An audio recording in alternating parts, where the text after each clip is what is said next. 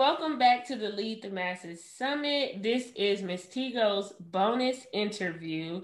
And could you go ahead and jump right into your top three secrets to success? Or just push me in the deep end. We're not going to try, you know, something else for. I'm messing with you. I'm kidding. I'm just kidding around. you know, my top three secrets to success. One, you know, a lot of people spend a lot of time and they deal with fear. That's what stops them from doing a lot of things. You know, when I was a sales director for many, many years, I taught people that, you know, the hardest door to get to is not your client's door, it's your car door, it's your own door because you talk yourself out of it because you're mm-hmm. afraid. Mm-hmm. And I am a humongous believer that fear just means false evidence appearing real because you're afraid of what you think is going to happen mm-hmm. not what's going to happen. In your mind, you've painted it. Yeah. Oh, they're never going to buy from me.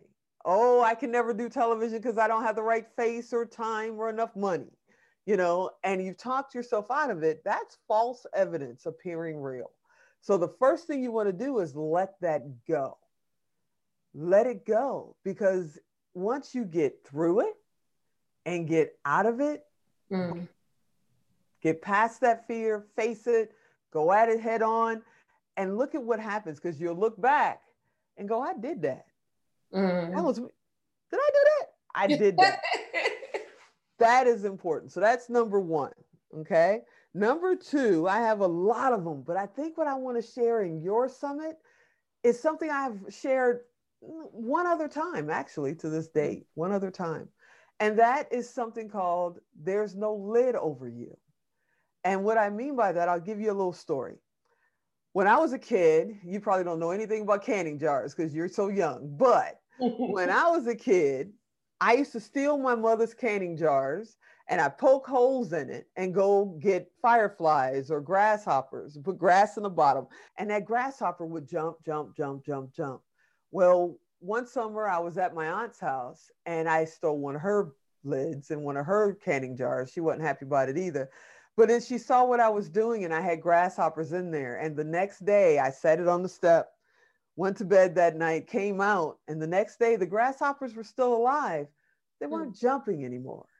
And I took the lid off and I shook them and they just weren't jumping. So I poured them out the jar and I'm like, well, I got to get new ones now. And my aunt said, that's a life lesson. And I said, excuse me? She said, those grasshoppers are perfectly fine, but they don't know there's no lid over them anymore.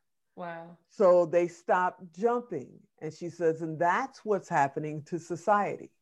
Wow. Is that we've been held back by whatever it is, you know, education, people not supporting us, us not believing in ourselves, whatever it could be, yeah. we've been held back to the point where we don't try at our best anymore. We don't dream that high anymore we go, I can never do that because we think we're going to hit our heads on that lid. Mm. And what we don't realize is there's no lid over us. There's wow. no lid over us. There's nothing you cannot do. We're sitting right now. You're in one part of the world, I'm in another part of the world. We're talking on technology that didn't even exist a few years ago. Mm-hmm. And we're doing a national, international project. Mm. People will be able to see this project anywhere in the world. There's no lid over us, people. And that's what we mm. got to realize that a lot of times the lid that we see is the lid we've let other people make us believe is there, or mm. we've put that restriction on ourselves. So that's number two. There's no lid over you. Cool? Yeah, that was good. I'm just in awe. so number three, another this is something else that I realized just the other day and I, I've shared it one time. This will be the second time I share it. But it's going to be my mission in life for people not to follow in my footsteps when it comes to what I'm about to share with number 3 mm-hmm. Because I realized that I lost $86,400 over four years. Mm. And when that hit me, I, it just took the air out of me because I never knew. I had $86,400 in a footstool that I had my feet on for four years. Wow. And didn't know it. See, we talked before in the show and in the first interview i told you we started black insight magazine world's all digital first interactive magazine for african americans we have 1.8 million subscribers well the program that we're in the reason why you're doing this summit is because we're building businesses and the person who created this russell brunson he beats the drum that your list is the lifeblood of your business mm well, I had 1.8 million people on a list in 2005 for four years to 2009. Wow. And we never sent an email to them. We never talked to them. We never reached out to them mm-hmm. except to send them the magazine. Ever. We never touched them.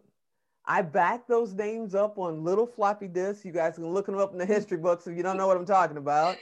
I put a rubber band around them, put them in a Ziploc bag, threw them into a milk crate, along with a bunch of notes and stuff we did from conventions and all this kind of stuff. And I put a pillow on top of it and used it as a footstool in my office for four years until my business partner needed a milk crate and mm. said, Hey, I need that. And she dumped that in a trash can wow. and took that milk crate. So Russell Brunson says, and statistic prove, that each name on your list is worth at least a dollar a month. I had 1.8 million people on my list. Wow. That's 1.8 million dollars a month for four years that I never tapped.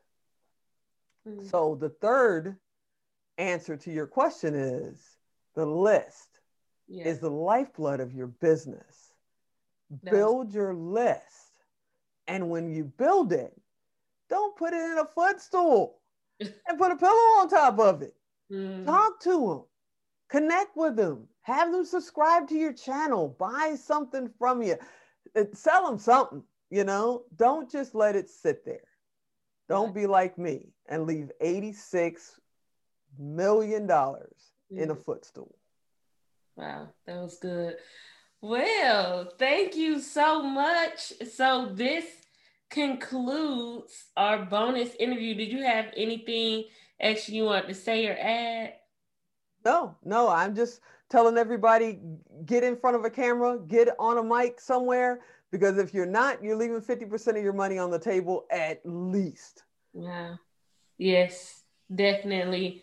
So y'all heard it. This was amazing. Thank you so much for taking time out of your busy schedule to be here and do this interview with me. And thanks to everyone who is watching. And I will see you all in the next video. Bye.